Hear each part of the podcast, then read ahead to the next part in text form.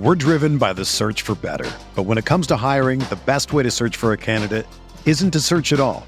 Don't search match with Indeed. Indeed is your matching and hiring platform with over 350 million global monthly visitors, according to Indeed data, and a matching engine that helps you find quality candidates fast. Ditch the busy work. Use Indeed for scheduling, screening, and messaging so you can connect with candidates faster. Leveraging over 140 million qualifications and preferences every day, Indeed's matching engine is constantly learning from your preferences, so the more you use Indeed, the better it gets. Join more than 3.5 million businesses worldwide that use Indeed to hire great talent fast. And listeners of this show will get a $75 sponsored job credit to get your jobs more visibility at Indeed.com slash BlueWire. Just go to Indeed.com slash BlueWire right now and support our show by saying that you heard about Indeed on this podcast. That's Indeed.com slash BlueWire. Terms and conditions apply. Need to hire? You need Indeed.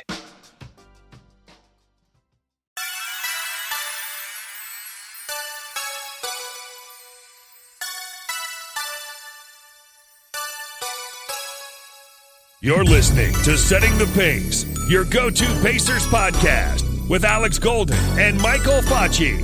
McConnell pushing again, gets underneath, finds Sabonis for the dunk and the foul. Brogdon for three. Got it!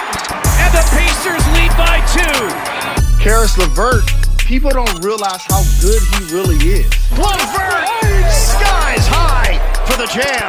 Warren lets it fly. Yes! Well, you got to set it the pace, and and I think that's terrific.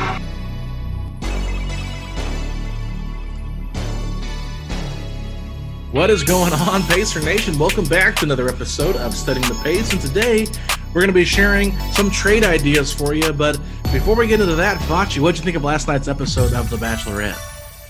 Couldn't tell you, Alex. Didn't get a chance to watch it, um, so I'm a little bit out of touch. You haven't been watching this season? Uh, I've watched maybe one or two episodes of Babe, but they, they, lose me after a while. No one's no one's getting engaged anymore and staying engaged. Man, Facci, what a what a man! You're just killing the first opening segment. So, just kidding, just kidding. I know, I know. Facci watches. I actually didn't get to watch uh, watch last night's episode. I saw the very end of it, and I uh yeah. So it's uh, exciting. Can't believe we've already been seven episodes into it. But besides that, I think fans would rather hear us talk about trade ideas, Facci. Yeah, I, I think we can drift off uh, Bachelorette and uh, more into uh, these trade ideas right now. It's an exciting time in the NBA with NBA Finals potentially wrapping up tonight as we record this. But in Pacer Nation, you know, it never ends. The, the off season expected to be uh, a fun one. So we're we're kicking it off a little early with some trade ideas today. Yeah, so me and Facci were both going to give our top five trade ideas, but we both felt like we had six that were worth talking about. So we're going to get right into it. And then after we give our trade ideas, we'll take a break. And our uh, friend of the podcast, Rhett Bauer, will come on and just kind of grade the overall fairness of the trade.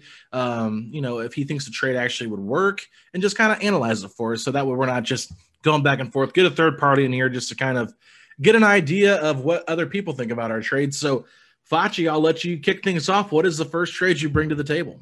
So this one, it's, it's going to be an interesting one, and I do not know how I feel about it. I am Oh, torn. Lord. But for the first trade, I'm thinking it involves the Pacers and the 76ers. Okay. In this in this deal, the Sixers will be sending Ben Simmons over to the Pacers, and it's going to be for Jeremy Lamb, Aaron Holiday, a 2021 first round pick, and it hurts to say, Domantas Sabonis. Now over here, so basically the trade, just to, to restate it, Simmons for Sabonis, Lamb, Aaron Holiday, and either a 2021 first round pick or I was thinking an unprotected 2024 first round pick, but not Okay. both picks. Okay. Um, let me ask you this: Why would we send Domas to Philadelphia? Here's the thing. I know they're not going to have interest in Miles Turner having Embiid there, but I thought Sabonis playing alongside Embiid could be very intriguing for them. I don't want to see Sabonis go, but in this situation, you would have to give up something. I know it sounded like they've already turned down the deal of Malcolm Brogdon and a first round pick. I think if you were to have Sabonis and Ben Simmons, and you know the, the shooting could be a, the spacing could be a bit rough over there. So I felt like one of the bigs had to go. Felt like they'd have more interest in Sabonis. But at the same point, it's a gamble. You're getting a really good player in Ben Simmons that can help out defensively, also good rebounder and playmaker, but you are also losing, you know, the face of the team in Sabonis. So it, I'm torn on that deal, but would love to hear your thoughts as well as Rhett's. Yeah, so Rhett will come on and probably talk about it. I just don't think this deal would get through with Philadelphia. I don't think it makes sense for them to do it. Um, I actually think, in my opinion, I actually think Miles makes more sense next to Embiid because of his ability to stretch the floor and his ability to defend. Like, imagine being able to stagger those two guys and you have one of them beat or Miles out there at all time. That's you know pretty good defensive rim protection if you're uh, talking about two of the top three, top four rim protectors in the NBA. So, yeah, I mean, not the worst trade. I mean, Domas is a really valued player, but if you're to have Domas in a trade for Ben Simmons, it just feels like it has to be a three team deal. Yeah, and I, I, don't blame you there. I, I, felt like, look, while I would rather include Miles than Domas, I just felt that, hey, you know, from the center spot, I know Domas could play the four, he could play the five, whatever. You already have Embiid, who's a good defensive center there. So you'd be getting, you know, some help, another playmaker in Sabonis as you're losing a playmaker in Ben Simmons. But, you know, it all depends on what Philly wants to do there. That's why I, I was torn on. I thought it would be more appealing for them if we had an unprotected 2024 first round pick when most of our contracts come off the books mm-hmm. compared to next year's first that could easily be in the 20s. Yeah, no, I I, I understand giving up picks and, and picks might be it, and they might be able to f- flip Domas and maybe get something else they might want better um, in a deal like that. But yeah, I just you know it's a it's a it's a good trade value. I think I just don't know if it's the right players or the right positions in the um, in this deal to make them, you know, make Philadelphia really want to do it. So I would say that's probably a C. I think it's fair, but I don't think it gets done. Okay. And you think it's Philly that turns it down? Yeah, definitely Philly because they just, I mean, I, I think they can get more for Ben Simmons in that package right there. I'm sure they very well could if they, uh, depending on what they're looking for. If they're looking yeah. for more in terms of picks, I'm confident they can get more. If they're looking to stay competitive now and get a pick or two, um, then you know that gives an option. Aaron Holiday, you're still getting a younger point guard if they are interested. I know they still have a few. Tyrese Maxey comes to mind. Um, but yeah, that's my first trade. Would love to hear yours. Yeah, so I've got two trades that I think are kind of like, oh, okay, off the wall a little bit, like bigger trade ideas. So I'll save those for the end. Um, I'll go off with a basic one here, and I know fans probably won't love it, but uh, it's a trade between the Pacers and the Pelicans. The Pacers are going to send out Jeremy Lamb, Aaron Holiday, and pick 13. The Pelicans are going to send back pick number 10, but we're also taking on Eric Bledsoe. Now, listen to this real quick. Eric Bledsoe, not this year, he's guaranteed $18 million, but next year, it's only three point something guaranteed on the contract. I think Eric Bledsoe has gotten to the point where he's a little bit underappreciated. I mean, he was a great defensive player in the regular season for Milwaukee. It's just in the playoffs, he wasn't productive enough. And it just became like this big joke that Eric Bledsoe can't coexist. Now, look, I wouldn't start Eric Bledsoe on this team if we made this deal.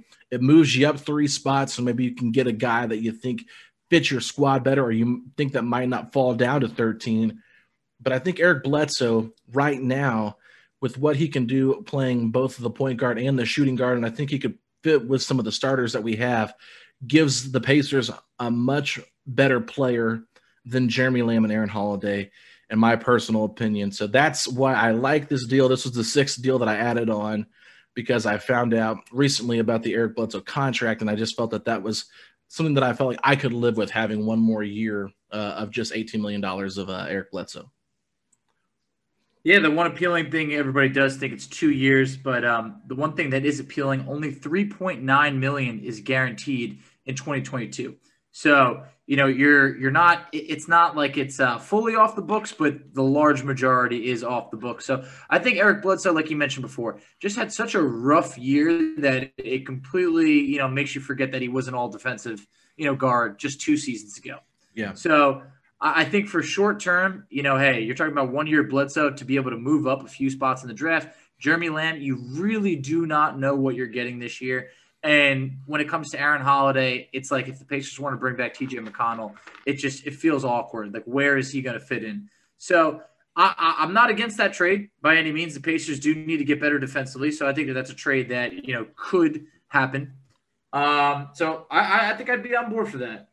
Yeah, to me, it's like a low key deal. And Eric Bledsoe, $18 million. You can trade that too, possibly, if you want to. But I just think the Pacers need good defensive uh, wing play. Perimeter defense was awful last year. I think Eric Bledsoe really helps with that area. And to be frank with you, him and Brogdon didn't play together, so I'm curious how that dynamic would work. But if Brogdon, you know, goes out for a good amount of games, and at least you have a solid backup that you fully could rely on to play in those games and give you a good chance of winning.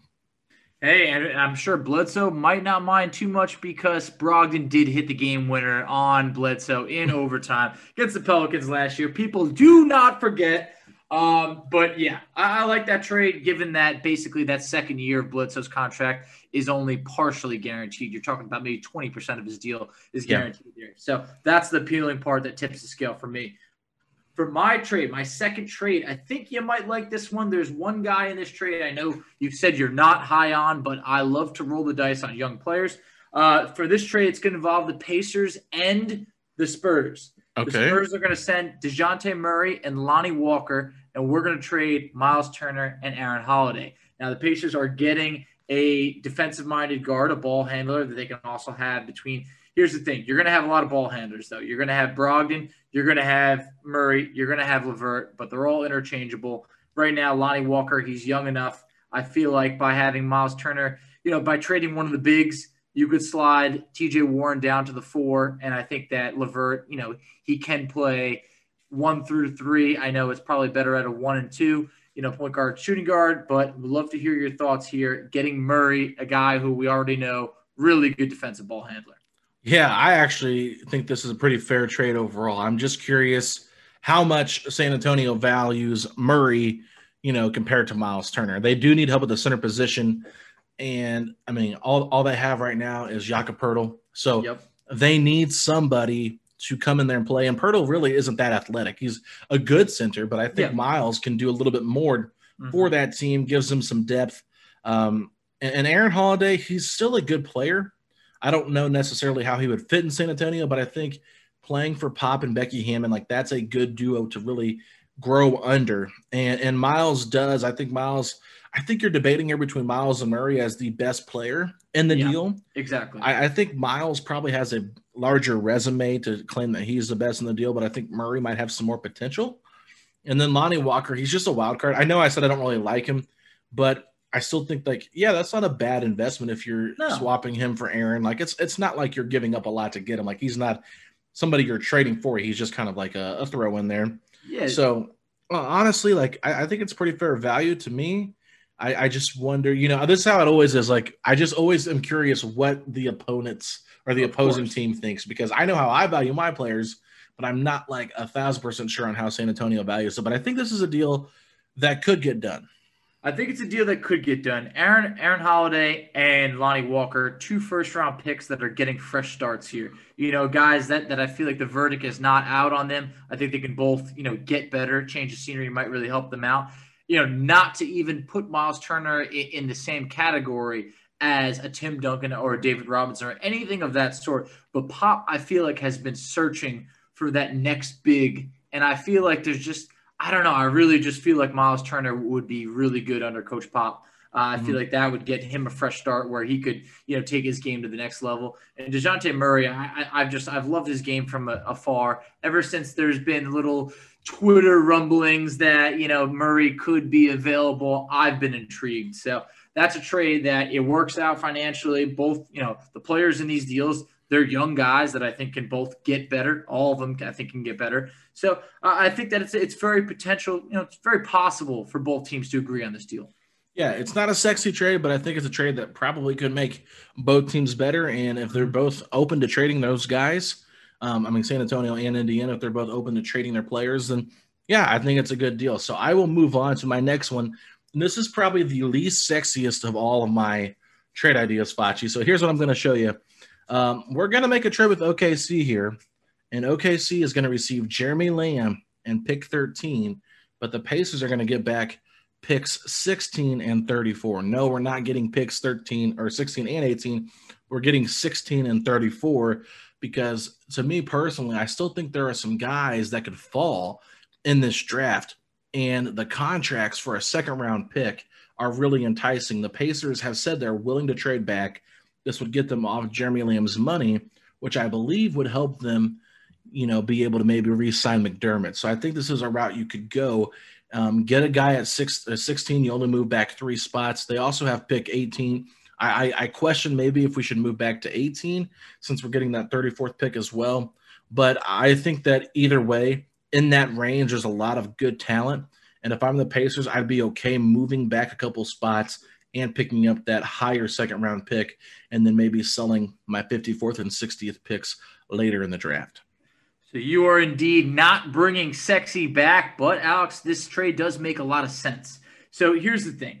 We, we, we talked about we don't know what we're getting out of Lamb this year. And going from 13 to 16 doesn't seem like the biggest drop off, you know, if the guy that you wanted is not there. Say like Moses Moody is not there. Then acquiring that early second round pick, that 34th overall pick, I really like it because I feel like that's a bench guy that can also contribute. You know, maybe maybe not to say you know, this season, but definitely in the future, maybe even this season. Who knows? So there's a lot of good talent that I feel like it sounds weird that at 13, it feels like such a toss up, but I feel like at 16, there's guys that feel like they could be safer picks. At 13, I feel like you're still trying to reach for some higher upside that who knows what you're going to get. So it's a trade that is very interesting. The fact when you factor in, hey, that money could be used to bringing back McDermott or could help a free agency. That's the tipping scale right here that, that has me on board.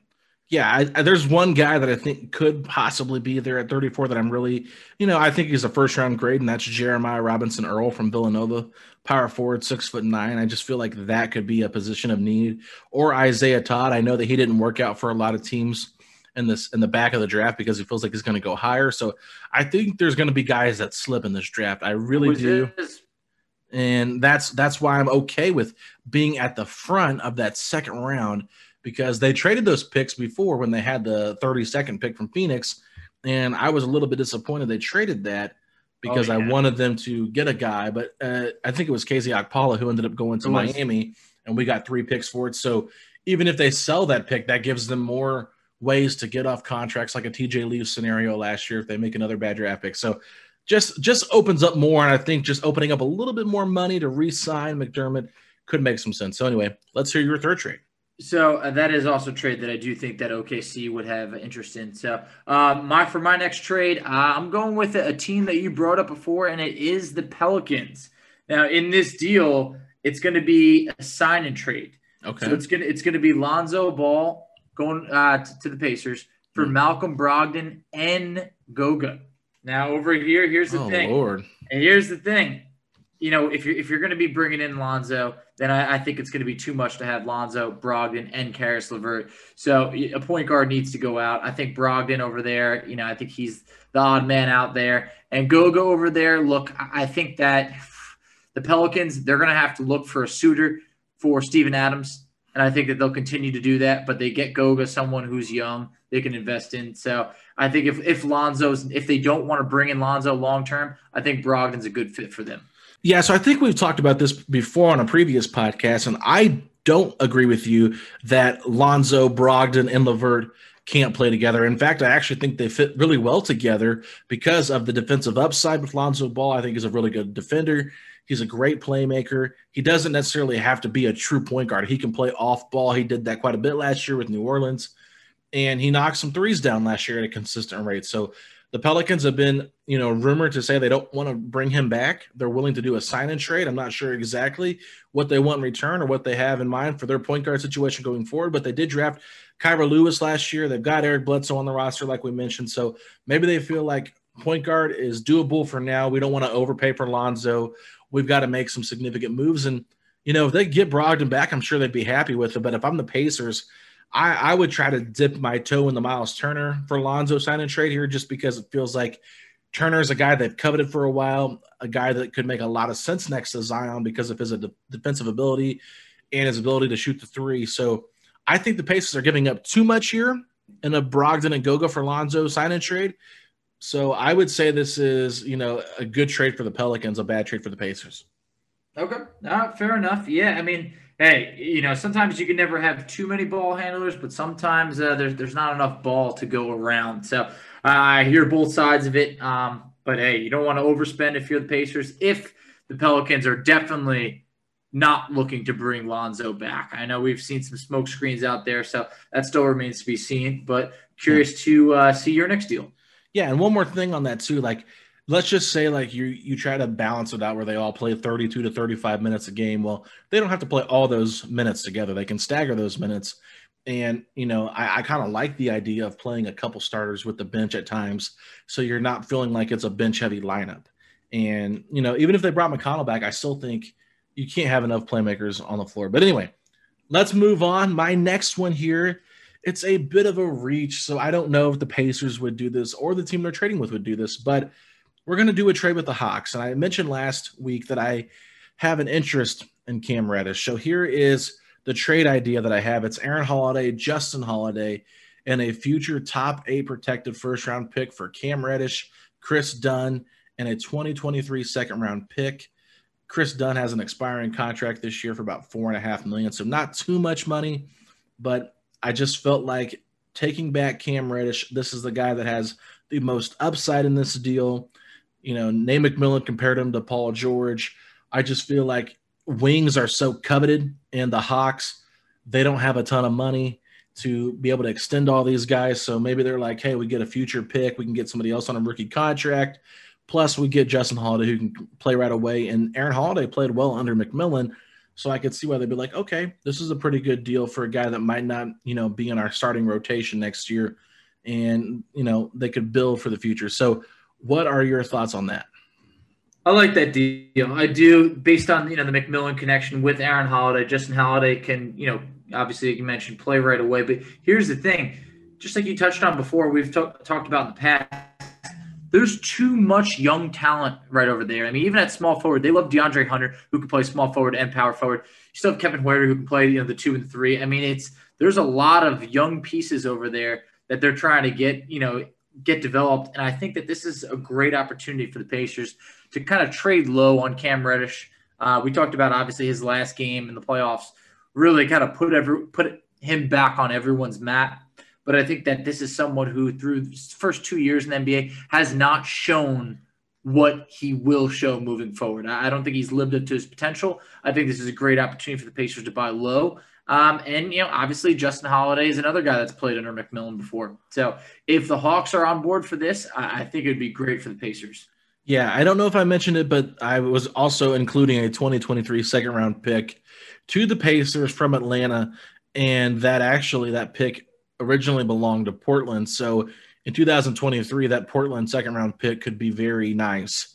Um, They're all good. D- determining, you know, depending on if they trade Damian Lillard and they kind of blow the roster up and start a rebuild. So getting that second round pick in 2023 could be very enticing. But yeah, I just kind of liked it. I don't like giving up the Holiday brothers, especially Justin, because of what he's meant to this team. Doesn't miss a game. You guys know a couple years ago that's who I wanted in free agency. I kept saying his name like this is True. a guy that can come in and play and help this team. I didn't expect him to play the four, but he did and he played it well. You know, played pretty well last year, but they asked too much of him having to start with with TJ Warren being hurt. So you know, you lose some you lose some guys, but I think with like you said, John Collins this year they have to re-sign him, possibly Trae Young extension is going to be coming up, and and then you've got Kevin Huerter, you've got DeAndre Hunter. It's just a lot of money, and I just don't know if they're going to be able to pay all these guys. So that's why the Pacers should try to sneak in there and still Cam Reddish if possible. So. We're driven by the search for better. But when it comes to hiring, the best way to search for a candidate isn't to search at all. Don't search match with Indeed. Indeed is your matching and hiring platform with over 350 million global monthly visitors, according to Indeed data, and a matching engine that helps you find quality candidates fast. Ditch the busy work. Use Indeed for scheduling, screening, and messaging so you can connect with candidates faster. Leveraging over 140 million qualifications and preferences every day, Indeed's matching engine is constantly learning from your preferences, so the more you use Indeed, the better it gets.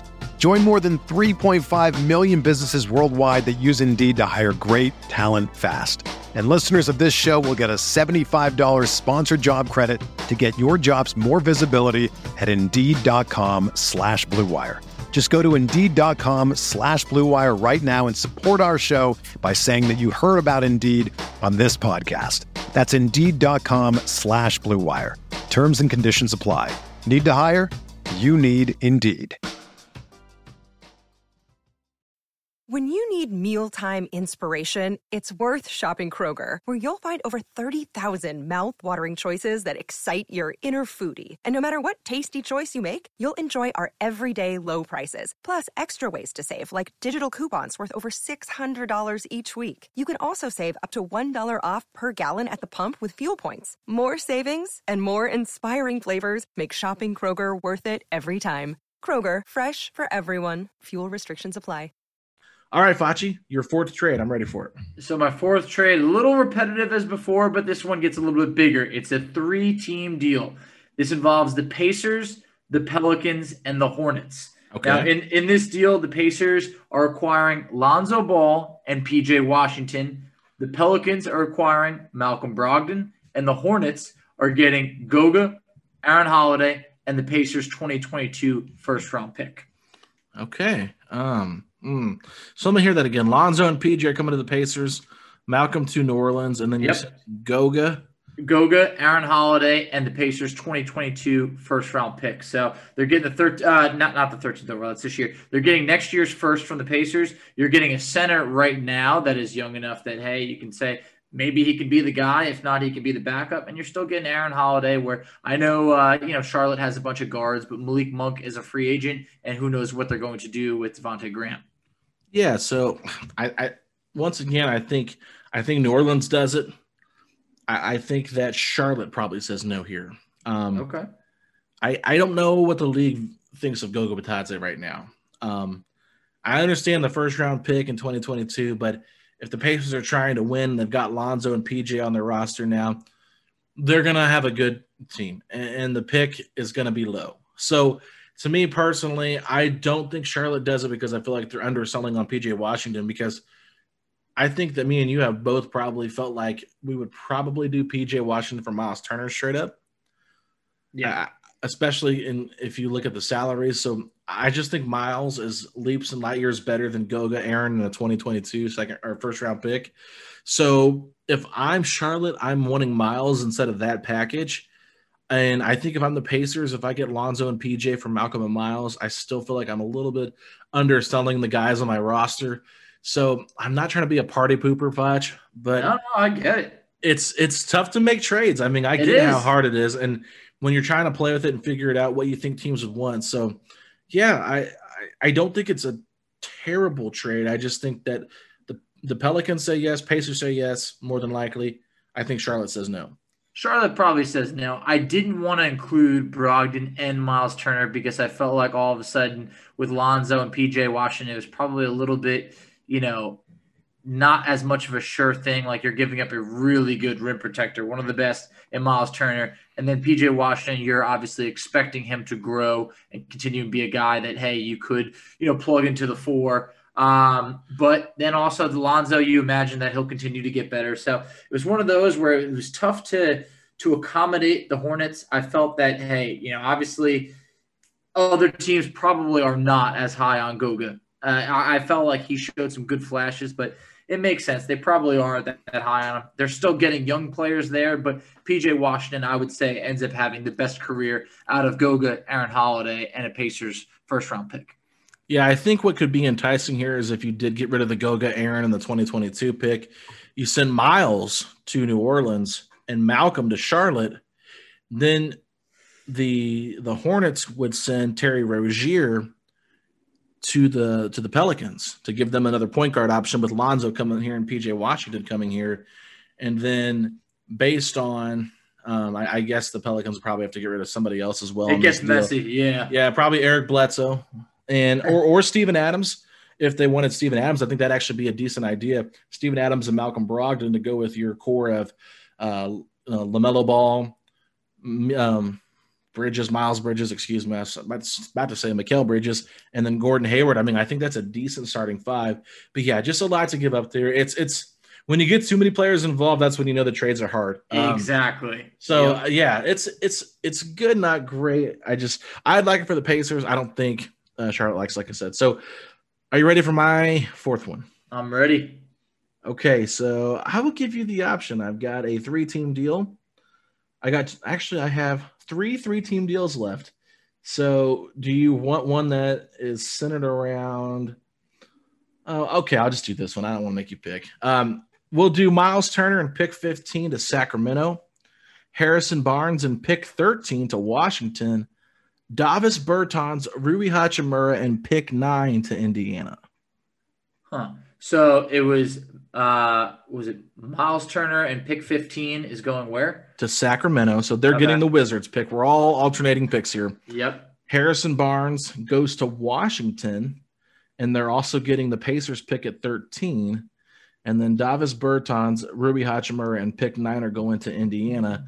And the reason I'm having the Pel or the um, excuse me, the Wizards give up pick nine to move down four spots is because the Pacers are taking on the four-year, uh, $16 million per year deal of Davis Bertans. Because that's uh, a, almost a poison pill pill in a sense Yeah. and Harrison Barnes, I think, thinks helps. I think he helps them win now. I think so. And moving down four spots, I still think they could get a nice player. Um, actually, we're getting Sacramento's pick. Washington's actually moving up, so I'm wrong in there. Speaking out loud now that I think about it, so we're actually getting Sacramento's pick at nine, and they're moving back to to 15 because basically.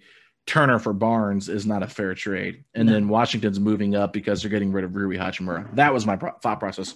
Too many picks involved there for me. I lost my train of thought, but that is what I was saying there at the end. Sorry. Hey, it's even tougher when you don't have the trade written in front of you. So, yeah, no, a lot of moving parts here. The fact that the Pacers are able to get Rui Hachimura, that guys, if you have not been watching him, I'm sure you saw him kill the Pacers this year. He's going to be a really good player. So the Pacers are getting Hachimura. They're moving up four spots in the draft, and they're also getting Davis Bertans, correct? Yep. So I think here's the thing, guys. By losing McDermott, which very well could happen, you're going to get a shooter right now. Now, Bertans likely a little bit overpaid, but I think that once you find out what McDermott's going to get on the open market, I think it's going to be a pretty comparable deal. To be able to move up four picks, I think does allow you to get someone that you're in love with, potentially a Moses Moody, a guy like that. So I, I think that that's a very intriguing deal. I think this is one of those rare deals that might work out for each team because we know how bad that the Kings have wanted a center, like a good center. You Yeah. get Miles Turner. I think that they're more than happy to part with, you know, Harrison Barnes. And I think that for Washington right now, it enables you to win now while you're still trying to keep Bradley Beal. So Yeah. that's the thing because their their window is very small. Beal can be a free agent, same with Russ after next season. So you know, at that point, you, you got to win really next year. So Barnes, being a veteran, probably fits that team. You know, more short term, long term. If Beal walks, Hachimura would definitely be someone that you'd want to have. If I'm the Pacers, I'm in on that deal because you know we're moving up in the draft. We're getting a shooter. We're getting a young four that we could build around. We could plug them in right away. Um, so I I would like to think that everyone does this deal. Sacramento. I mean, if the price is to just uh, you know they're getting what pick 13, They're getting pick 15, so they're Pick moving 15, down six. six spots. I think they're, They're still. getting Yeah, I mean, I think they'd still do it. yeah. My only thing is, I think they'd rather get rid of Buddy Hield because of They the money he's guaranteed. But I don't think Buddy Hield makes a lot of sense with Russ and Bradley Beal. So that's why I said Harrison Barnes. He fits that timeline, and I think he actually kind of fits Russ's contract as well. So both of them would come off the books at the same time, I believe, and that could allow them to kind of go into a rebuild if that's when they decide to move Beal in a couple years. And I mean, I like, I like, um, when I'm losing his name now, Harrison Barnes. I like Harrison Barnes a lot, but I didn't want to keep doing the the basic trades that I've been doing already. So I was trying to make it where it was similar to what we had talked about before, where the Pacers get pick nine and Harrison Barnes for Turner and 13. But I was trying to make it where we got maybe a different type of package back. So the one the one thing that I'm concerned about, or not concerned, that I think the thing that could hold up the deal is if Washington's willing to include Hachimura. I do think that that right there is is tough. I think they very much value him. They have not been able to develop talent outside of Beal for quite some time, and it feels like that's their guy. But if they're on board, I think that Sacramento's on board, and I think that the Pacers are definitely on board there. So Yeah. uh, it'd be very interesting. I, I will leave this one up to Rhett. Yeah, I'm sure he's going to shut it down because he hates Bertans' contract, but we'll see. Um, all right, Facci, we have two more left. What's your next so, one? So this this trade right here kind of goes a little bit against what the Pacers said they want to do, but at the same point, Alex, it's really intriguing. It's something we've talked about a bit, but this is a trade involving the Pacers and the Warriors. Okay. And in this in this deal, the Pacers get Wiggins, Kevin Looney, picks seven and fourteen, and the Warriors get Miles Turner, and Malcolm Brogdon. So right now you're giving up two starters, which hey, it's always bold, but by getting picks seven, keeping pick 13 and 14, you can build out a young bench. Kevin Looney will just provide some backup at the center position, but you can elevate Goga.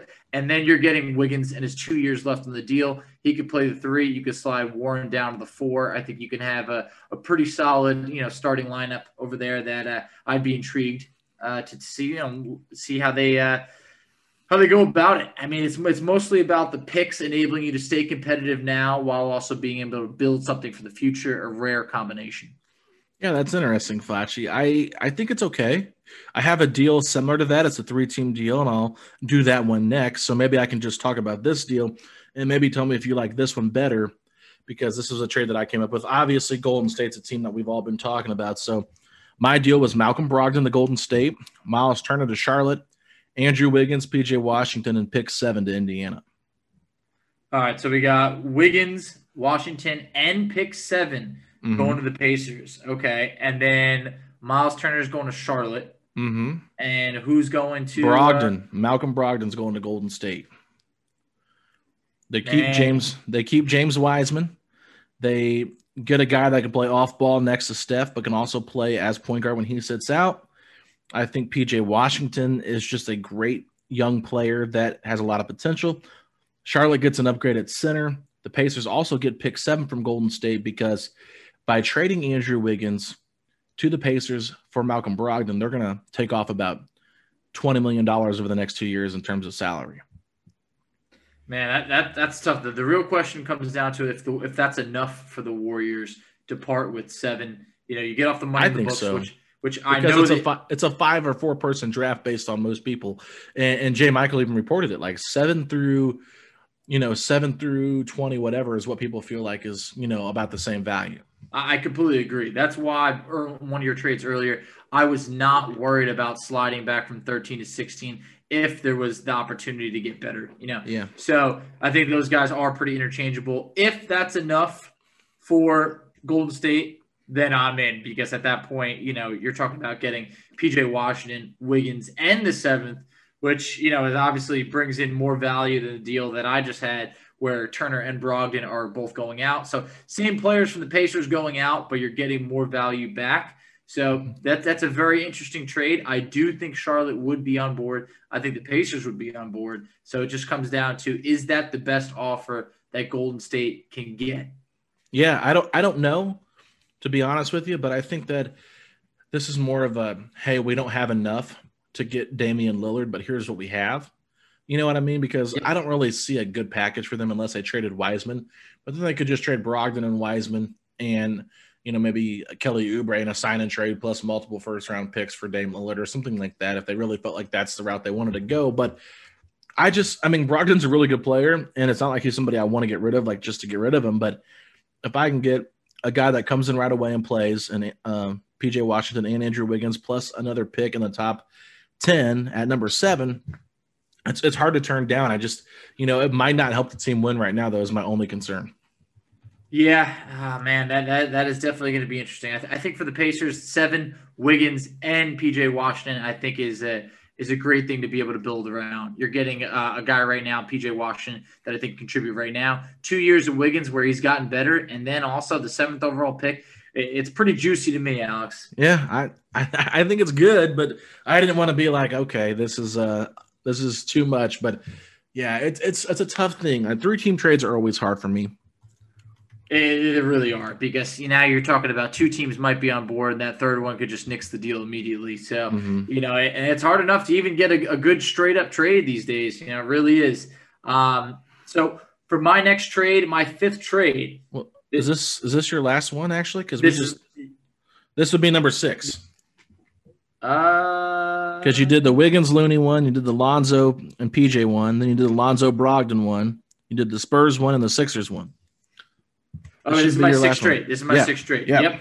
All right. So this involves the Pacers and Central Division rival, the Chicago Bulls. Here comes Thad Young.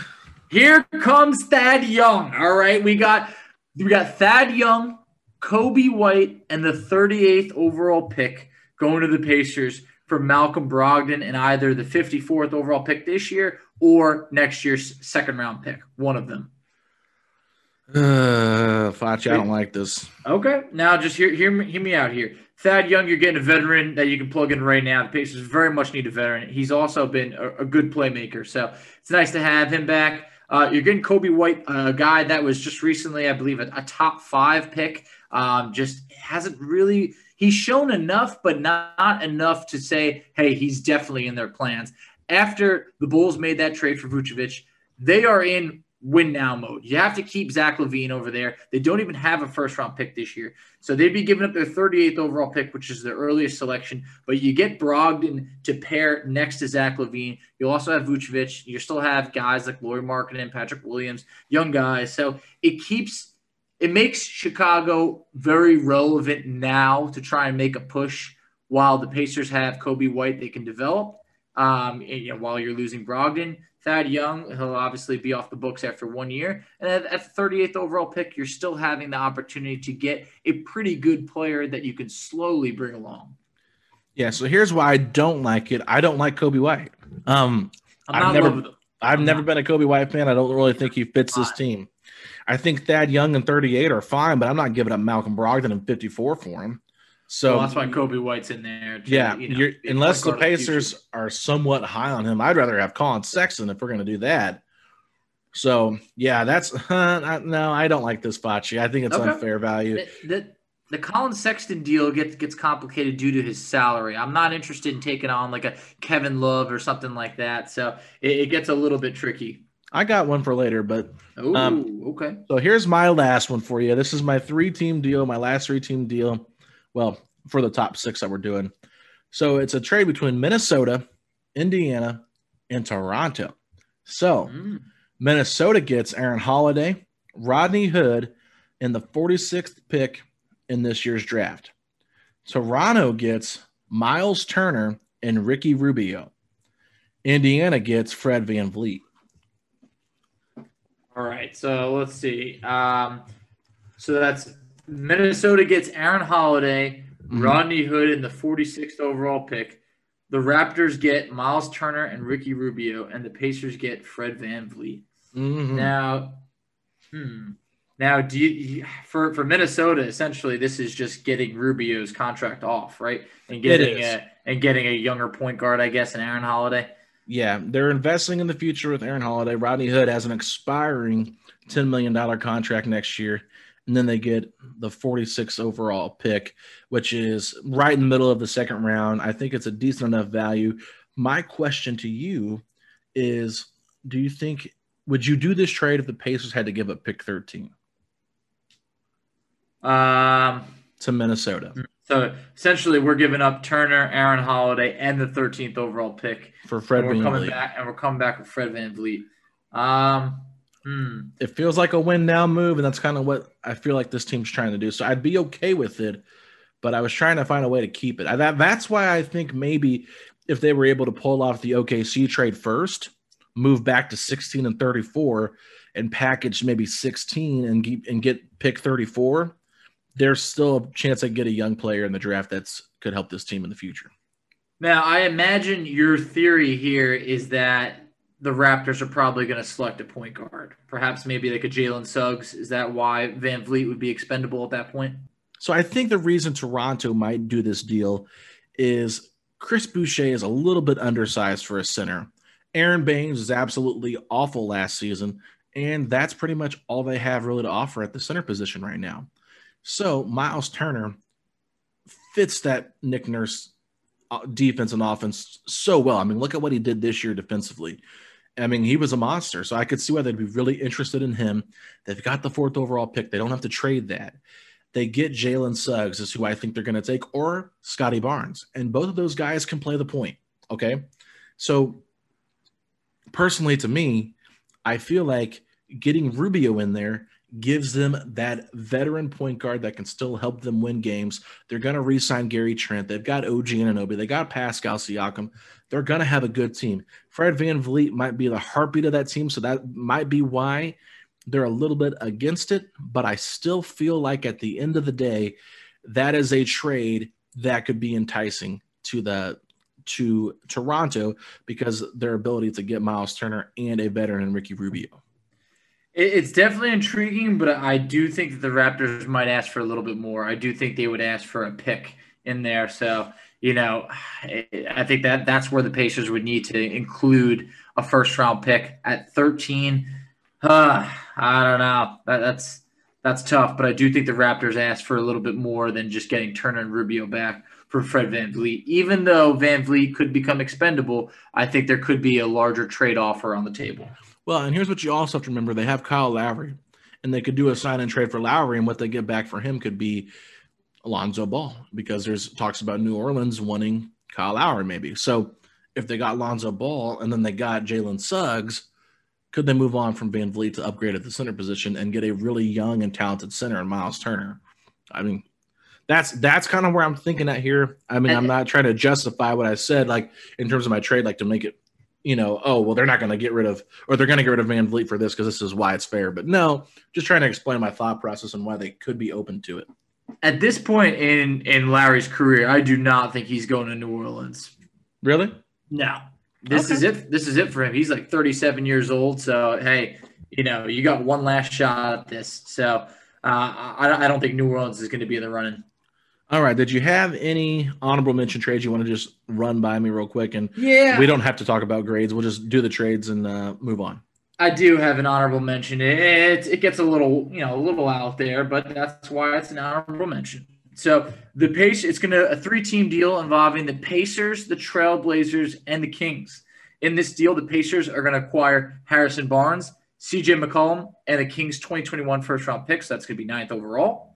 The Trailblazers are going to get Miles Turner, Malcolm Brogdon, and the Kings' 39th overall pick.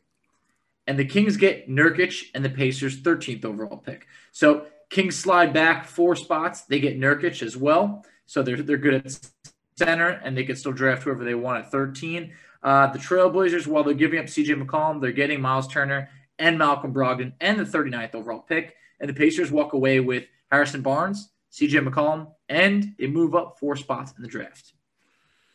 Interesting. Okay. Yeah. I mean, um, I'm not. I'm not sure if Portland does it, but yeah, it's it's tough.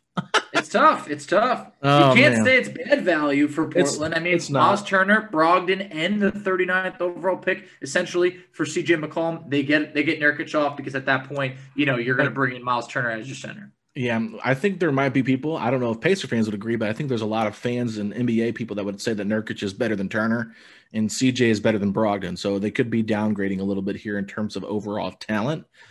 So getting the 39th pick is nice, but I think if they're going to do this, I think you have to give them the ninth overall pick from Sacramento. Mm, that'd be a lot to. It'd be a lot if you give up the.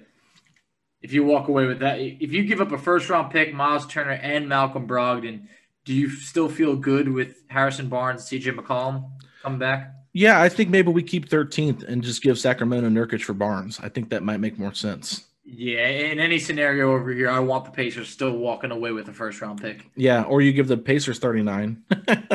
you know, it's still a good second round pick. But yeah, that's yeah. that's not bad. That's not bad. It's hard, like I said, to find trades for CJ. I couldn't find one that I loved. Um, I'll run through my trades real quick here, Facci.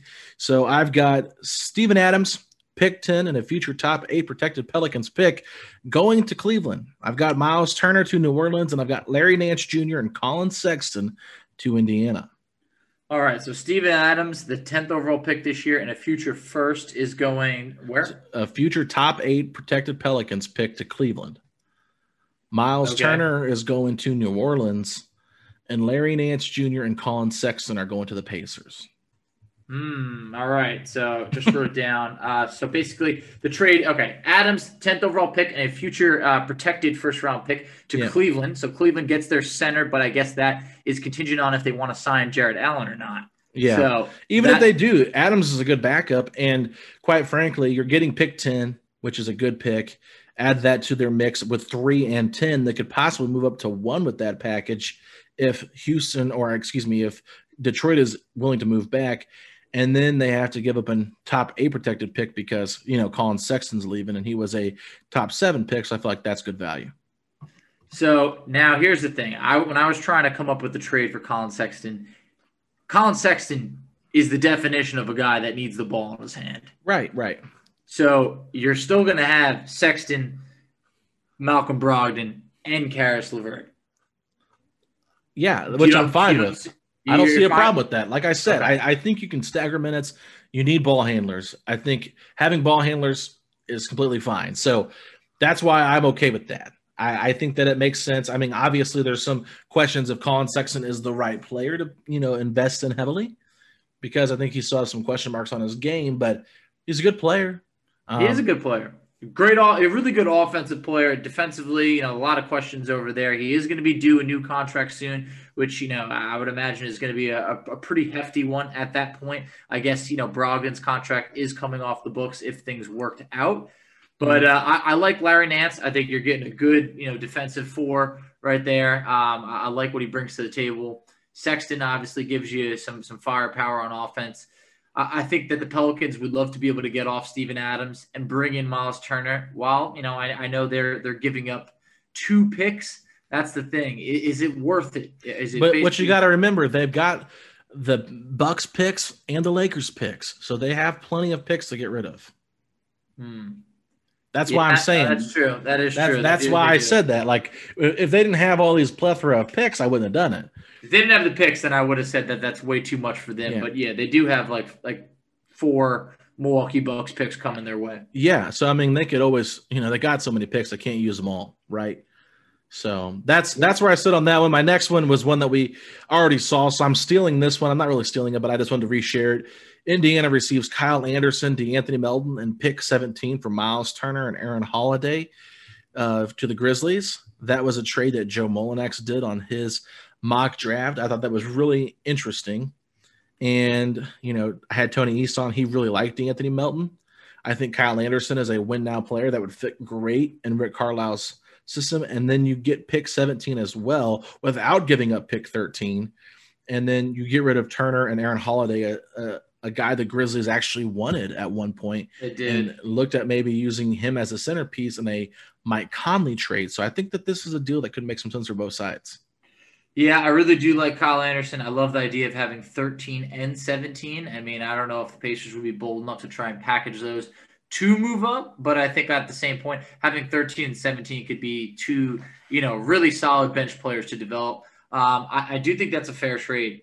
I, I really do. But here's the thing Memphis already has Valanciunas. I mean, do, do you think that Miles and Valanciunas are a bit much there? I think you trade Valanciunas. I think Turner's better for that team's fit. I know JV had a really good postseason and He a did. good little playoff run, but year. that was kind of the whole idea with Joe Mullinax. He said we're going to get rid of Valanciunas in this uh, by bringing on Turner. We're going to get Valanciunas away from this team. There's teams that need center. Um, Toronto could use him. Charlotte could use him. New Orleans could probably use him. He's an upgrade over Steven Adams, in my opinion. Or Sacramento could use him, like all the teams we've been talking about. Yeah, I think that that's why, in my mind, this would have to be a three-team deal because if they can't get rid of him, I feel like then you have you know Valanciunas and Yeah. Miles Turner at center. Could could be a lot when Valanciunas is coming off of you know career year. Or you just tell JV he's coming off the bench right now. Or you just make the trade and let him know, hey, we're going to look for a trade for you later down the line uh, in the offseason. I mean, it doesn't have to necessarily be a three team deal right away. You could always trade on, accept players and then trade other guys later. You know, because sometimes there can be a log jam. You're like, what are they doing? And then you realize, oh, they're trading this guy later down the road. Kind of like when um, D'Angelo Russell went to went to Golden State, Brooklyn, and Golden State made that sign and trade deal basically just so Golden State could have another guy that they could trade later. And look what it got him. You know, Yep. Andrew Wiggins and those picks. That's kind of how I look at it. But my last one here before we bring on Rhett Bauer and take on a uh, take a quick break. Aaron Holiday, pick 13 and a future top eight protected pick to Orlando for Dwayne Bacon, pick eight, and a 2022 second round pick. Okay, so repeat it again. Aaron Holiday. 13th overall pick, and a future top eight protected pick to Orlando for Dwayne Bacon, your guy. Yeah. Pick eight and a 2022 second round pick. Hmm. Okay. All right. So that's tough here. So Aaron Holiday, 13th overall pick and a top eight pick to Orlando for Dwayne Bacon. Pick eight and a 2022. I mean, man.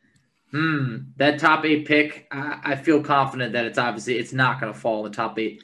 So, yeah, I mean, I'm not in love with Dwayne Bacon. No, it's not. Um, Aaron Holiday and Bacon don't even really matter. Yeah, it's more so you're just trading 13 in a future pick for eight in 2022 because look, they already got pick five. So I think they'd be willing to move back to 13 if they get an additional pick involved with it and a young player, in Aaron Holiday, while they're trying to go through a bit of a rebuild here.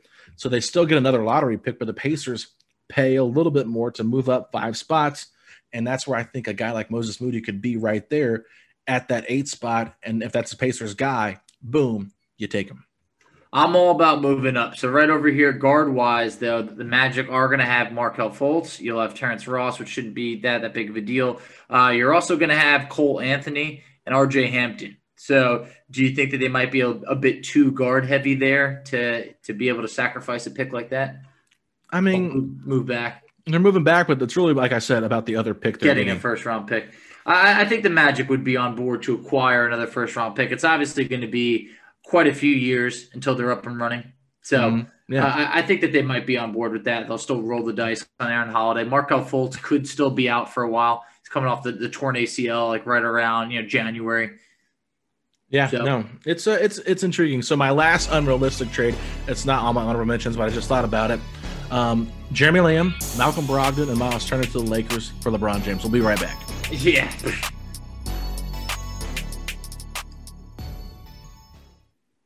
All right, everybody, we are back, and joining us now is Rhett Bauer, the trade grader himself. Rhett, how's it going, man? I'm doing well. Uh, a lot of pressure being put on, but I think I can handle it. We think you're the man for the job, Rhett. So definitely curious to break some of these uh, tiebreakers Alex and I have going on. Oof. All right, here we go. All right, Facci, we'll start with you. All right. So my for my first trade, it was Ben Simmons, and uh, so it's obviously the Sixers and the Pacers. It's gonna be Ben Simmons going to the Pacers for Sabonis, Lamb, Aaron Holiday, and either a 2022 first or an unprotected 2022 uh 2024 pick. So in this trade is the assumption that the Sixers that there'd be a third team involved, but that's the in and out of it. Uh, it could be, but you know, for right now, Pacers and Just Sixers. value overall. Okay. Yep. Uh, I think that is an A minus, B plus Okay. for the Pacers. Uh, I think that Sabonis and a first for Simmons makes a lot of sense for us. Obviously, the fit with Domas for Sixers wouldn't make a ton of sense. Fairness, I think, is pretty good. I'd say it's pretty even. Um, and then I think it does make us a little bit better. Obviously, we'd have to make a couple other tweaks to the roster to try and make the fit a little bit better, but I, I kind of like it. But for Philly, what do you think? Do you think is that enough getting Sabonis, you know, Aaron Holiday, whatever, Lamb's more of a filler, and then you're getting at least one first round pick, whether it's next year's first or the unprotected 2024 pick could be very valuable.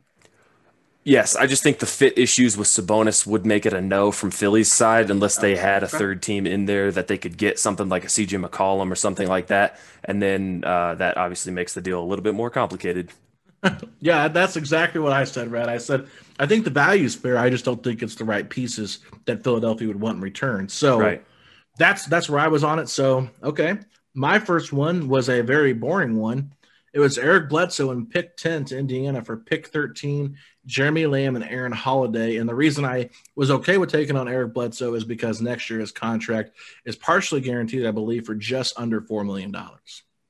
Or the year after next year, excuse me. Okay, so moving up three spots to take on Bledsoe's four million next year, essentially. Yes, I'm getting rid of Lamb and Aaron Holiday. Ah, that depends solely on who is there at 10. Like if Moses Moody falls to 10 and that's your guy and that's what it takes to get it done, then I don't hate it. I like the consolidation of the bench. I think overall it's probably a B ish, maybe B minus. obviously, like I said, it depends a whole lot on who that pick is. But mm-hmm. I think we know that Lamb is out of the rotation. We know we need to consolidate a little bit on the bench. I think Bledsoe would be fine. That also means that you're probably not bringing back TJ McConnell, which gives you some flexibility elsewhere. So I think that's probably pretty good. I don't know if New Orleans does it because they, I mean, they already have a ton of guards. They're in a similar situation as we are as far as consolidating all that point guard, shooting guard rotation. But fair value, I, I would say probably so. Three three spots isn't that much for them to get off some money.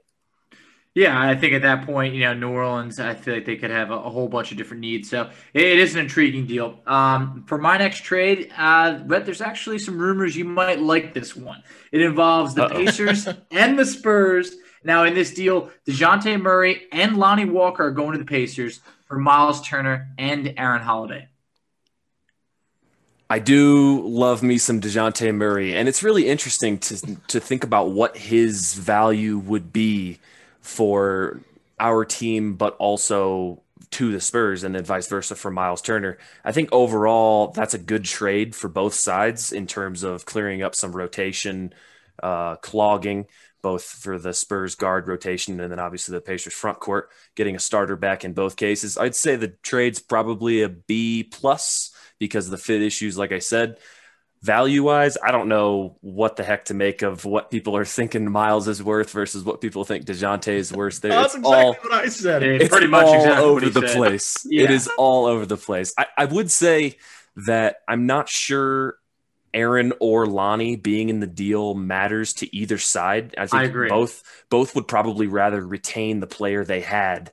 Um, that especially with Lonnie being just a little bit younger and a bit more of an athlete. Uh, and and then obviously the Pacers don't want to probably give up on Aaron so easily. So yeah, I, I don't hate it. Um, the spacing would be a little bit interesting with Dejounte, Caris, and Domas, but I'd really like that perimeter defense. You know, obviously, as a, major need for the Pacers, and I think that you know that's obviously what Murray brings to the table. Lonnie Walker and Aaron Holiday getting fresh starts, and I think that you know, Miles Turner, I think, could be one of the bigs that Pop has really coveted ever since kind of, you know, losing out on, you know, the Tim Duncan era. I feel like he's been searching for his next big, not to compare Miles to Tim Duncan in any way, but I think that he sounds like a guy that could flourish under Pop. Yeah, I was going to say, if you put Tim Duncan no, and Miles Turner nope, in the same nope. sentence, you better relax a little bit. even even made sure I made that known earlier in the episode to did. say, but even earlier I was like, I am not doing that. So yeah. all right. So my next one is like I told Facci earlier, the least sexiest of all the picks we're doing or all the trades we're doing. And mine was OKC receives Jeremy Lamb and pick 13 for pick 16 and 34. This will not be judged individually it'll have to be judged based on what the Pacers do with the cap space that they, well not even really cap space. This would basically be trading Lamb and 13 to retain Doug in this case to, to yep. stay under the cap, right? So Yep. I don't think that's I think that's pretty good for both sides. I think the determining factor, just like with the other trade, moving three spots would be who's there at 13 and who you think will be there at 16 to to determine whether or not that's valuable. And then obviously with as deep as the draft this is, number 34 could get you a decent player. Uh, we've seen that in the past where those very early seconds are pretty good. So I'd say that's that's a B plus. I mean, you get off some money, you retain a guy you like in Doug, and you only move back three spots. So for this next deal, Alex squashed this deal out like a bug. But here's what we got: we got a three-team deal, so they always get a little crazy. So Pacers, Pelicans, Hornets. In this deal, the Pacers are acquiring Lonzo Ball and PJ Washington. The Pelicans are acquiring Malcolm Brogdon, and the Hornets are going to get Goga, Aaron Holiday, and the 2022 first round pick from the Pacers. Hornets say absolutely no. Yeah, uh, that's so. not near enough for PJ Washington. I'd be interested to know what the Pelicans would think about Alonzo for Brogdon swap. I feel like they probably want a little bit more in the half court if their uh, rumored interest in Kemba Walker and uh, Kyle Lowry or any indication they might be looking for more of a point guard. And as much as we like to trash Malcolm for not being that, I think he's more of a traditional point guard than Lonzo is. So that aspect of it is pretty good. But obviously, the PJ Washington part of it, I thought for sure you were going to throw Miles in there, and my my uh, cued response was that the Pelicans are not going to be involved in a deal with Miles Turner that doesn't have them getting Miles Turner. But uh, for the Pacers, it's really good. For the Pelicans, it'll be interesting, and then for the Hornets, they they say no. Even though Goga was a first, and that 22 first will be decent, probably 20s or so. That's just not enough for what PJ Washington showed. Man, I think I think me and Rhett are like three for three on agreeing on Facci's trade grades. I mean, yeah, pretty much everything we've said has gone higher on my Simmons. He was higher on my Simmons deal than you were. I think you gave me like a C. I think yeah, gave me like a B plus. So I'll take that. Well, I was I was just saying I like I said I like the value. I just didn't like the fit of Domas going to Philly. So that's that's all that was. It wasn't necessarily the player value. It was just where they were going and what position they need. But um, anyway, my next one, I think Rhett's going to like this one. It's Aaron Holiday, Justin Holiday, and a future top eight protected first round pick for Cam Reddish, Kris Dunn, and a 2023 second round pick, which was acquired from Portland. I do love Cam Reddish, and I, man, I have been ringing his bell for as long as I can remember from when he was drafted. I think he's going to be a really good player, and that was long before his uh, Game Six explosion in the playoffs. I'm not sure if Atlanta does this simply because I think they're also in consolidation mode, trying to turn all of their wing. You can never have too many wings, but with DeAndre Hunter, Bogdan Bogdanovic, Kevin Huerter, and then obviously Reddish and Gallo, they might look to consolidate more. But to get Justin, who's a great rotation player and a top eight protected pick for a guy who you may not you may just want to kick that can down the road. I don't hate it. I think Atlanta probably says no for the Pacers. I think that's a move that kind of takes you back a step. You're going to get worse because I think Reddish is worse than Justin right now. But I mean, for the Pacers, that's a that's a B. I think. Love the upside for Cam Reddish, just like you do. I, I, feel like it's one of those where I'd trust the Pacers to roll the dice there and hope for the best uh, in player development. Um, for this next deal, this is kind of my alternate to that three team deal because I was worried about what the Hornets w- would do in that situation. So it's just a straight up deal involving the Pelicans and the Pacers. In this deal, it's a sign and trade. It's Lonzo Ball going to the Pacers for Malcolm Brogdon and Goga, pretty much to make the salaries work of what I think Lonzo's going to get. Um, I think that for the Pelicans, they're getting a young center over there that, that they'll have to duke it out. They'll have to move Steven Adams, you know, to someone, but you're getting Brogdon and Goga. The Pacers get Lonzo Ball. Rhett, before you answer this, Facci, will you explain to Rhett why you are trading Malcolm to New Orleans for Lonzo and, and why you don't think they'd be a good fit with the Pacers together? I just felt between Brogdon, Caris LeVert, and Lonzo. I mean, it's there's only one ball to go around. Uh, I also who's going to come off the bench? here out of that group. If you're trading a sign trade for Lonzo, you're going to be starting him. Are you going to move Brogdon, who is supposed to be, you know, one of the leaders of your team, to the bench, or are you going to move Caris LeVert, a guy that you're very, very high on, to the bench? I don't think it's going to happen. Just feels like you can, uh, you know, you can move one of those guards elsewhere, and I think Brag- Brogdon would be that guy.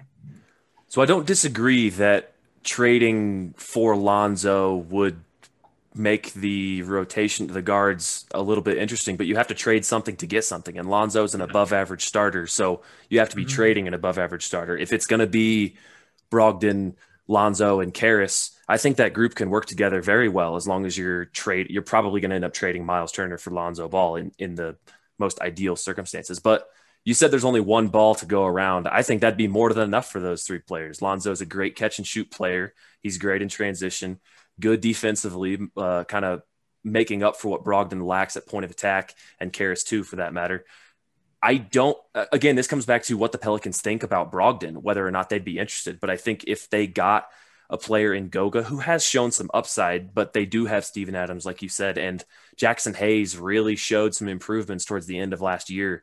It'd be interesting to see what that center rotation rotation would look like to know whether or not they would actually value Goga as the you know, quote unquote first round pick in this situation. Um, but yeah, I, I, I would like Lonzo on this team for sure, even if it costs Brogdon. Me too. Yeah, and see, I, I just my biggest thing was because I know Facci was like, I just don't think that Lonzo, Brogdon, and LeVert can play together very well. There's just not enough balls. And I said, well, if you if you trade Turner in this deal, You just slide Warren down to the four, Caris to the three. Yep. And then you just make it work with those five. I said you can't have enough playmaking on the court. Lonzo's a good perimeter defender, was shooting the three ball pretty well last year. I think that they could actually stagger some of those minutes where you're not always playing together, but you could have Lonzo playing with the second unit some or Brogdon or LeVert playing with the second unit some. And I think that could be really beneficial instead of going an all bench unit. When you have that many guys that can play make, plus Sabonis, who's a good playmaker as well. I mean, you just the offense would have so many different ways they could win uh, and be productive. I'll almost never turn down an opportunity to have somebody who can shoot the ball, play make, and defend. So yeah. that yeah. Lonzo does all three of those well. He's not quite the half court initiator and playmaker that we may want or think, or maybe he was projected to be, but he's still a really, really good player. Yeah, I just think with him being so young, you know, still it's a guy you should invest in and maybe spend yeah. a little bit on. But yeah, uh, so my next one here is a three-team trade, Rhett. So I got confused when I first read it to Facci and I forgot who had what picks. So I'm going to do a better job explaining it to you. Miles Turner and pick 15 are going to Sacramento. Harrison Barnes and pick 13 are going to Washington. Your guy, Davis Bertans, I know you hate him, sorry. Rui Hachimura and pick nine are going to Indiana. It's not that I hate Davis Bertans. I just contract. don't. exactly, exactly. He's very overpaid for what yes. he does. It's not to say that he's not a good shooter because he is. He just he did regress quite a bit from last year to this year, and I just don't like one-dimensional players unless you have that true true superstar around where you need that one dimension to support that player like like Giannis needs shooting and all that stuff but I think in terms of value moving up four spots and getting a wing in Rui who I do really like is pretty good for my it's okay for Miles. It's not great. I would say this is probably a C C minus because of Bertans' contract. Four years for what like 60 million or something like that for it's yeah. just, that's pretty four, four 16 per year. So yep. yeah yeah. that's a lot. I'm just surprised that we didn't end up with harrison barnes in this scenario. I tried not to make a harrison barnes to the pacers trade. I've been talking about it too much so i was trying to be different. I thought barnes only having two years and the ability for Washington to move up two spots in the draft would be enticing because I think I think Westbrook and Barnes are on the same contract length. So if both of those deals expire at the same time and they don't feel like they can win anything with those guys, then maybe they could go into a rebuild there. But I do yeah. think Sacramento and Washington both do this because Sacramento moving back six spots to go from Barnes to Miles is a good deal, even though they have Richaun Holmes, who is potentially able to walk. And then Washington turning Bertans' bad contract and a young guy in Rui who has some upside, but to get a, an established vet in Barnes – who has a little bit of playmaking, could be that tertiary next to Beal and Westbrook, and then moving up a couple spots. I think that's pretty darn good. Yeah.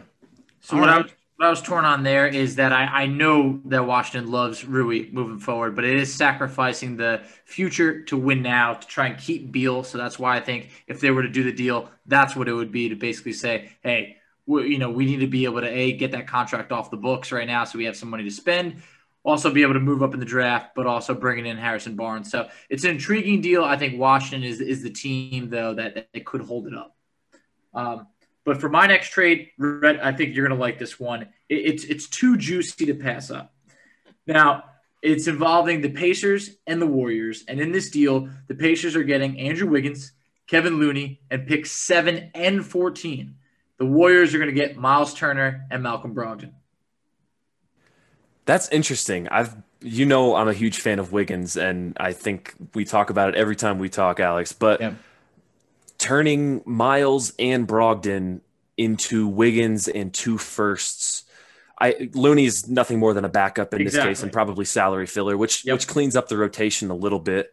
But two starters for Wiggins, seven and fourteen. I think Golden State should do this. Whether they or not should. they would, I don't know. Their their forward depth is a little bit rough, but I'm not sure the Pacers do it because this is this is more of a rebuilding move. I think, than what uh, Rick Carl was brought in here for. But as far as value, I don't hate it. I would be interested to see if there's another future first we can get because it is two starters and mm-hmm. that answers a lot of the questions that the Warriors have. But overall, I think it's probably a B. I just think the Pacers would need a little bit more to get it done because they aren't looking to rebuild right now. So I, that's why I clarified earlier in the episode that it goes against what the Pacers said they want to do, but to be able to keep the 13th overall pick, be able to build your bench with the seventh 13th and 14th pick enables you to stay competitive now while also building for the future. A rare combination that many teams just are unable to do. And Wiggins, just like you, I, I am a fan of how he's gotten better. A couple years ago, the contract was completely untouchable. The two years aligns with the direction of this Pacers team. It's uh, for for the Warriors. I think it's a really good deal for the Pacers. Hey, you're obviously taking on some you know two very expensive years for Wiggins, but the picks for me, it's hard to pass up. Love those picks. And Wiggins is good. He's actually he a good basketball player. He got better defensively too. I mean, it's it's it's hard to argue with here. I I could see both sides of it. Just having a young core of 7, 13, and 14, I think just makes this team very deep. Sure, you're giving up two starters, good ones, but you have the luxury at center. And you know, Wiggins, I, I think could fit this team pretty well. Yeah, so I I was laughing because I had a trade very similar to this, but it was a three team trade, Rhett. So this one had Brogdon going to Golden State, Miles Turner to Charlotte, and then Andrew Wiggins, PJ Washington, and pick seventy, or pick seventy, pick seven to Indiana. Wiggins seven, and what else to Indiana? PJ Washington. Oh yeah, I'd much rather have PJ than pick fourteen, and I think that that's something the Pacers would do. Well, I think there'd have to be another move involved because this puts the Pacers at a surprisingly lack of guards. Like it, it puts them at a deficit there. I guess you could start Caris at the one if you really wanted to. And yeah. the Pacers would then go from having no wings to having three starting level wings. But you can never have too many wings in this scenario. So I, I think that that's something that they should consider, even if the team construction doesn't make a ton of sense. Yeah, I mean, essentially, it's the same players going out as as Facci's trade, but instead of 14, you get PJ Washington. I think the reason the Warriors would be willing to send seven with with um, Wiggins in this deal, they're going to save some money by getting off of Wiggins' contract and getting on Brogdon's. I know Brogdon's is longer, I believe. Actually, I think it's the same length, isn't it? Yep. So, um, but I think Brogdon makes about 10 million less than Wiggins overall. So it does help them save a little bit a bit of money or Charlotte would probably have to pay 13. I think they'd have to cut into some of that cap space to bring on Turner for PJ Washington, but they wouldn't have to give up any picks. So it'd be a straight swap, which I think might be more enticing to them uh, if you go back to what Zach Lowe reported last year. So that's why I think this deal could make some sense. But I get what you're saying there. The wing situation or the point guard situation is a little bit scarce. I'm not sure what the Pacers would do, but if you had seven and 13, maybe you can find a way to package one of those for a for a point guard if a team's interested in rebuilding or something like that. But you just you just never know at that point. I just think that that value makes a lot of sense. The value is good, and that's the thing is it makes some sense to go from you can spin it however you want. You can do Turner for PJ Washington is pretty good, and then Brogdon for Wiggins and seven is is also pretty good in my eyes, just mm-hmm. because I think Wiggins is a he's not the seventh overall pick worse of a player than Brogdon, if that makes any sense. Yeah. The contract is bad, obviously, but I, I think the value makes some sense. My one debate was do you think that's enough value for the Warriors, or do you think that they could have another offer on the table that could be a bit more? Yeah, that's what I was just looking at. I don't think the Warriors does it. If you switch 7 to 14, I think maybe because then you're you're turning one starter and a late lottery pick into another versus seven that alone might have enough value to get you a starter level player. Um, not somebody as good as Brogdon, obviously, but you know, there's there's so many options out there for what they could do. So I think if you made it 14, that Golden State still does it, and then the Pacers. I don't know if Wiggins and 14 would be enough for Brogdon in this case. I don't. I don't think it would. I think, like yeah. I said earlier, saving the cap space a little bit, or saving or taking money off the salary could help them. They don't want to pay the tax. I think they're really close to over the tax. They could save 10 million. Plus, they still have Wiseman in this deal. I mean, in, on their roster, so they could still flip Wiseman um, if they feel like they want to get something else, but they don't have to get rid of him to get you know I, I think they value Wiseman more than the rest of the league does right now. I would actually be interested to see what we if we would take Wiseman in a deal that had Turner going out. Yeah, it'd be weird. I don't know. I have no idea. I just feel like he's probably, even though he was rough last year, like he's definitely ahead of Goga. So that mm-hmm. that that is an upgrade, and obviously yeah. the upside is there too, even if he is behind Domas. I'm I'm still intrigued by Wiseman. I believe in him. I, I think that he just never He never really got off the ground last year. I mean, obviously, once he started to really play well, got hurt. But for my last trade, is it's a little bit of a now and later. Pacers are bringing back a fan favorite. They're making a deal with Chicago. Uh, the Pacers are going to bring back Thad Young. They're going to get Coby White, who they're going to roll the dice on, and the 38th overall pick for Malcolm Brogdon, and either the 54th or just a future second round pick.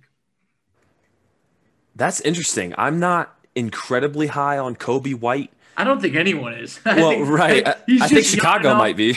I hated I this I trade. Think I think that Alex hated it, but people are souring on Coby White. He's he's promising, but has not delivered on his draft pick, uh, where he was picked. So I think he was a top five picker, right around there. So Pacers are getting Thad Young, which they need a veteran presence. Uh, you're getting another good playmaker there. You can plug in at the four. Um, you can bring him right off the bench, whatever you want to do there. Coby White, you're getting some insurance point guard for the future. The 38th overall pick, solid pick where you can draft a bench player, and then obviously Brogdon is is the guy that's going out.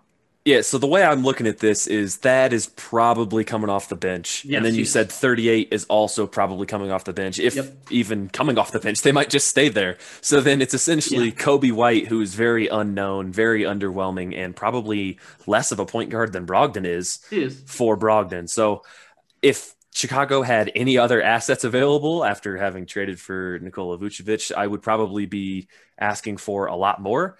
Uh, but for now, I'll just go ahead and say absolutely not.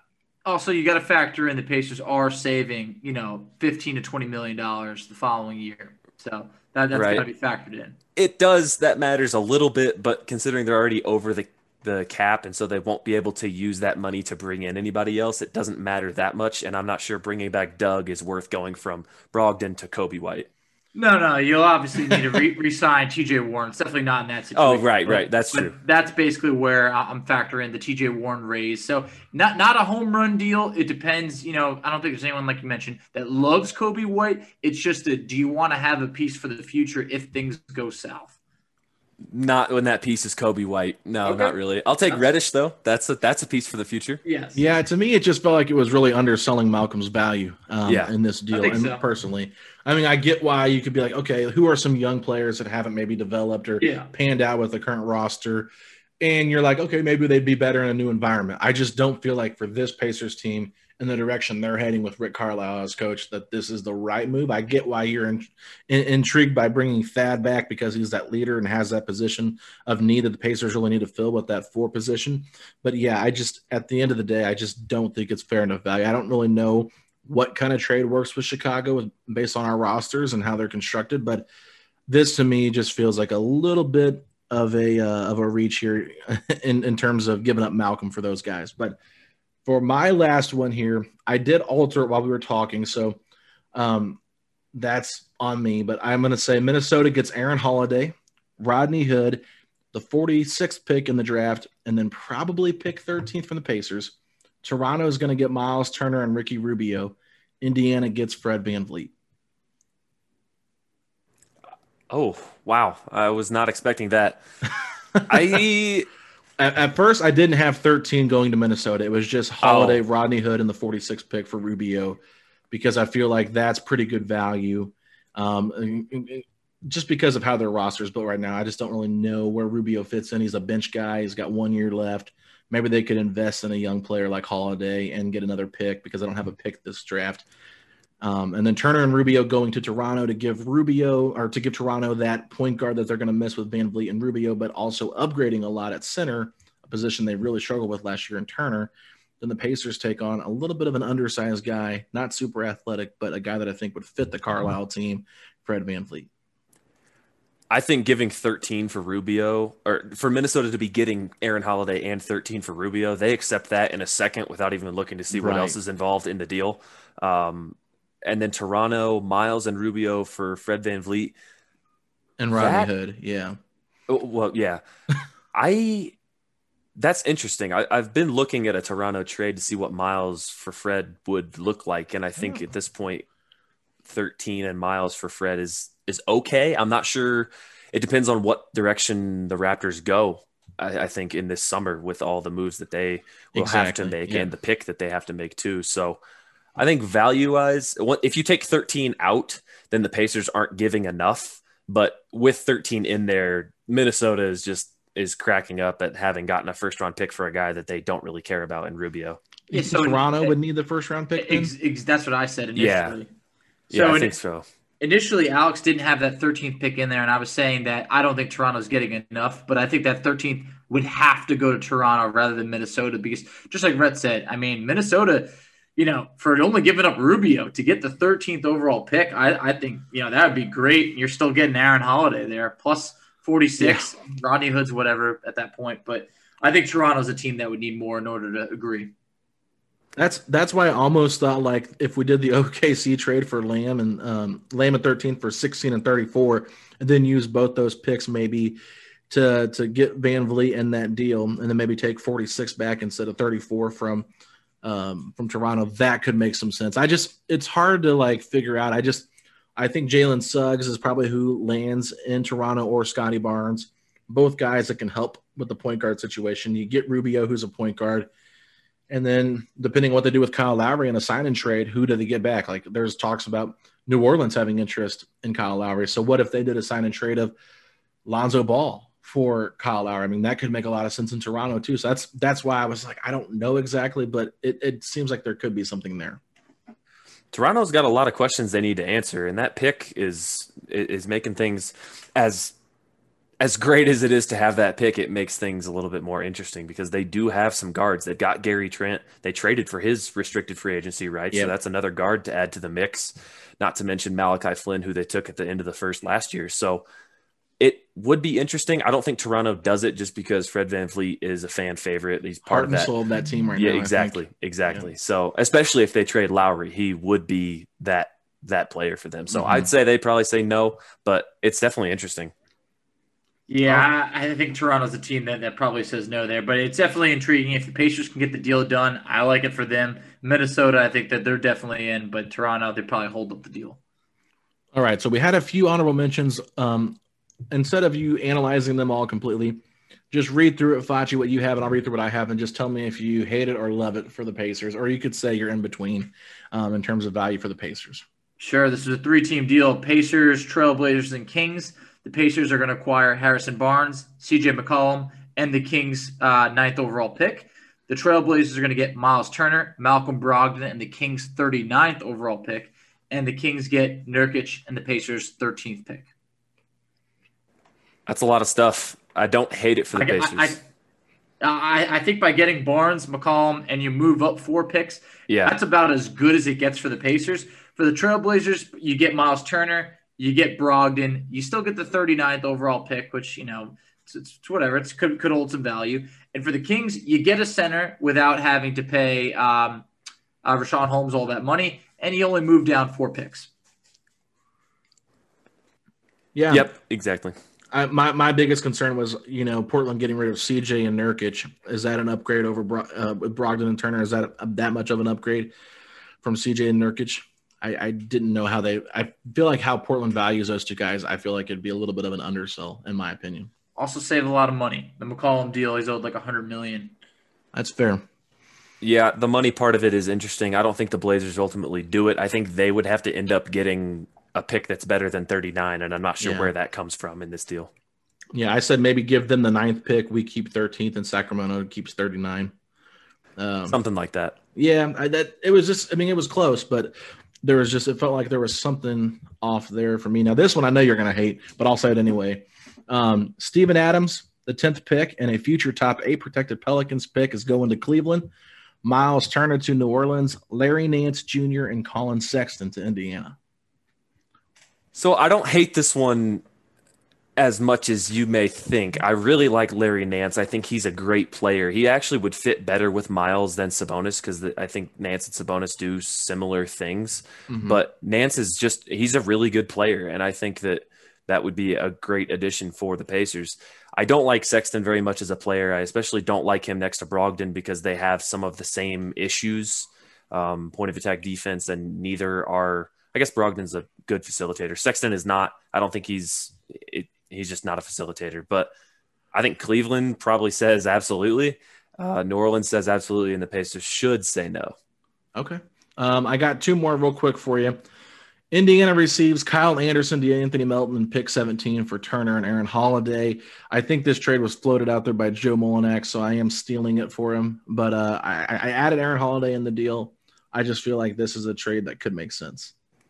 I am one of the reigning members of the De'Anthony Melton fan club, but also I have the punch card for the slow mo fan club. So you will not see me turning down this deal. I, I, think Kyle Anderson was really good last year. Melton is really good better than Aaron Holiday, and then 17. I think that's a pretty good deal. I don't know if uh, the Grizzlies do it when they already have J- Valanciunas, Brandon Clarke, yeah. Jaren Jackson, but it's it's something. I like it. Yeah, because I was laughing when um when Joe put that trade out. He did end up trading Valanciunas later in their little mock draft. I'm sure you saw that that yeah. was going on. So that's kind of why I thought, oh, that does make some sense. It, and I, you could still get this deal done and then trade Valanciunas later in, in free in free agency because there's teams that are going to miss out on a center that need one. And we've talked about it. a lot of these teams are trading miles to in these trade ideas. They're all teams that could desperately use an, use an upgraded center. Jaren Jackson Jr. and Myles Turner protecting the rim together would be Good something I, I would just want to see. I don't care yeah. what it costs. oh, love me some Jaren Jackson. Very frustrating how he missed most of the year this year. I thought he was poised for you know breakout season. Never really uh, got that season off the ground. But yeah, I, I had the same reasoning, Rhett. I just felt that with, with the bigs that Memphis already has, I felt like you would have to have a trade in place for Valanciunas to go somewhere else. Yeah, and that yep. that's what my thought process was behind it too. So my last one here, it's Aaron Holiday, the 13th overall pick and a future top eight protected pick to Orlando for pick A, a 2022 second round pick, and salary filler Dwayne Bacon. That's interesting. Uh, I think the future first added in there makes it a no for me from the Pacers side, but it would make it a yes from the Orlando side. I don't see any way we're inside the top eight over the next couple of years, and I'm not sure moving up from 13 to eight is worth that extra first. But I could very well be wrong if there's a guy that that that pops out at eight that you love. Yeah, so that's, that, that's that's where I think Moody gets drafted is in that area, and I'm super high on Moody. I'm I don't know if you are, but that's the guy that I think makes perfect sense here. Aaron doesn't seem to really fit what this team is going to do going forward, so that's why I'm all in on Moody here. Um, if he's there at eight, that's kind of my thought process behind it. I feel yeah. like it's got to be a situation where this is the deal you call in at the last second if your guy is still available at eight. Otherwise, you know, I hold off on including that first round pick for next year.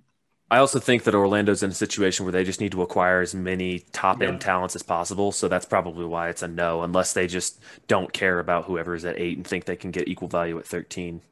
Yeah, and I've heard some rumblings like, hey, they've already got pick five. They can move down in this lottery and pick up future assets. That's why I thought, okay, this could make, make some, some sense. sense. Yeah. All right, Rhett. Well, that was all of the trade ideas we had. Did you think it was better than what you thought it would be? Uh, it's interesting. There were a lot of really interesting ones. You guys came out came out with some ones that I haven't seen before pieced together, so that was really good. I didn't see any Bradley Beal ones, which or Dame Lillard, which I was just uh, those were the ones I was expecting. So no, good for you guys. Good for you yeah. guys for keeping it realistic. We we try. We try to keep it realistic of what can actually happen, not what we're doing in a game of 2K. yeah, there you go. Exactly. Love that. We got a Ben Simmons one in there from Facci though. So you that, did, uh, and Dejounte Murray. No yes. complaints from me. All yeah, right, I thought, thought, you might like that one. Ben Simmons had to creep him in there somewhere. But Rhett, I really appreciate it today. You know, tell everybody where they can find you on Twitter. Yeah, you can find me at Rhett underscore Bauer, R H E T T underscore B A U E R. All right. And Rhett will be back with me next week as we do a live reaction to the NBA draft with the Pacers picking at 13th as we speak right now. Anything could happen over the next week or so, but we'll be doing a live draft show. So, Rhett, I will talk to you then. Yep. Sounds good. Thanks for having me on, guys.